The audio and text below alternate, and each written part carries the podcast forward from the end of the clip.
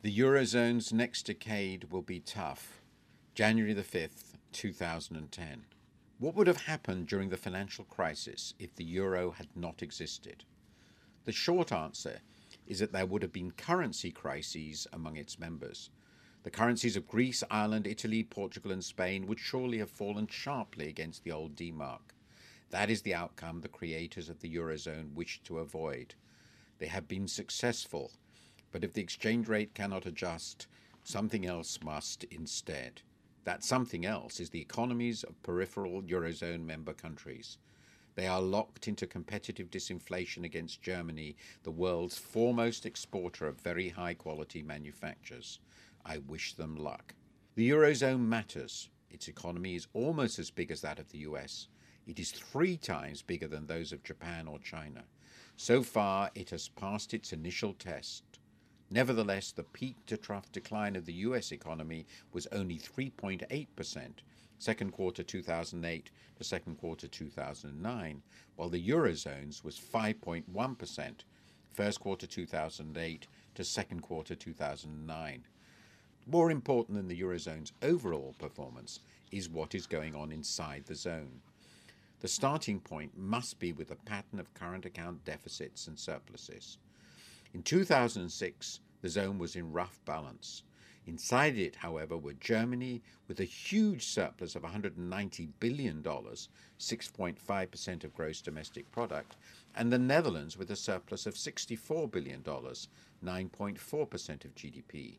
At the opposite end of the spectrum were the capital importers, of which Spain was the most important, with a huge deficit of $111 billion, 9% of GDP. Many have argued that within a currency union, current account deficits do not matter any more than between Yorkshire and Lancashire. They are wrong. Deficit countries are net sellers of claims to the rest of the world. What happens then if the people in the rest of the world sell these claims or withdraw their loans? The answer is a recession. But within a country, people can move relatively easily to another region. That is usually far harder across borders. There is another, bigger difference. The Spanish government cannot respond to the complaints of the Spanish unemployed by arguing that things are not so bad elsewhere in the Eurozone. It must offer a national solution. The question is what? Before the crisis, peripheral countries had an excessive demand over supply, while countries in the core were in the opposite position. Since fiscal positions were similar, patterns of private demand had to diverge. And so they did. In 2006, the private sectors of Greece, Ireland, Portugal and Spain were spending far more than income, while the private sectors of Germany and the Netherlands were spending far less. Then came the crash. Inevitably, it has hit the most extended private sectors hardest. Between 2006 and 2009, the private sectors of Ireland, Spain and Greece shifted their balances between income and spending by 16%, 15%, and 10% of GDP respectively. The offset was also quite predictable. It was a huge deterioration in the fiscal position. This underlines a point that economists seem amazingly reluctant to take on board. The fiscal position is unsustainable if the financing of the private sector is unsustainable. In these countries, the latter was just that, with dire consequences, as the crisis has made evident. In its first decade of existence, the imbalances inside the Eurozone and associated bubbles finished up by doing massive damage to the credit of the private sectors of the booming economies. But now it is damaging the credit of their public sectors. While risk spreads have fallen in financial markets, those on sovereign debt in the Eurozone are a crucial exception. Spreads over German 10-year bunds have soared from what used to be negligible levels. In the case of Greece, spreads recently reached 274 basis points. The late Charles Kindleberger of MIT used to argue that an open economy required a hegemon. One of its roles was to be spender and borrower of last resort in a crisis. The hegemon, then, is the country with the best credit in the system. In the Eurozone, it is Germany. But Germany is a lender, not a borrower, and is sure to remain so. This being so, weaker borrowers must fulfill the role, with dire results for their credit ratings. Where does that leave peripheral countries today? In structural recession is the answer. At some point, they have to slash fiscal deficits. Without monetary or exchange rate offsets, that seems sure to worsen the recession already caused by the collapse in their bubble-fueled private spending. Worse, in the boom years, these countries lost competitiveness within the Eurozone. That, too, was inherent in the system.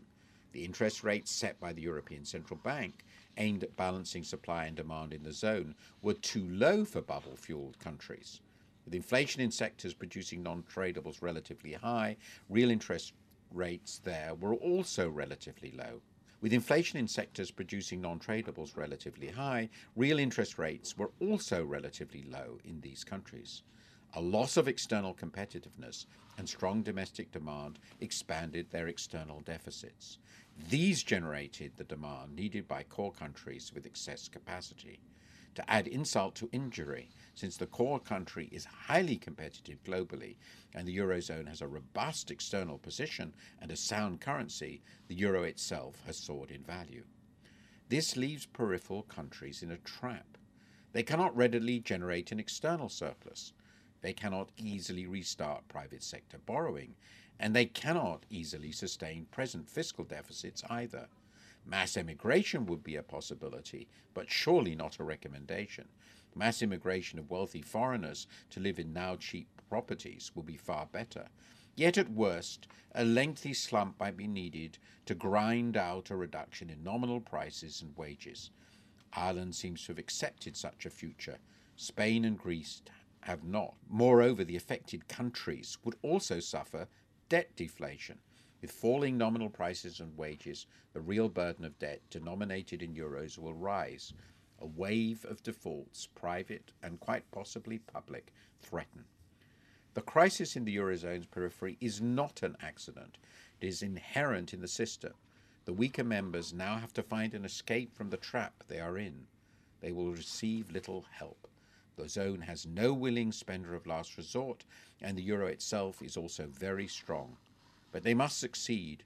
When the eurozone was created, a huge literature emerged on whether it was an optimal currency union. We know now it was not, but we are about to find out whether this really matters.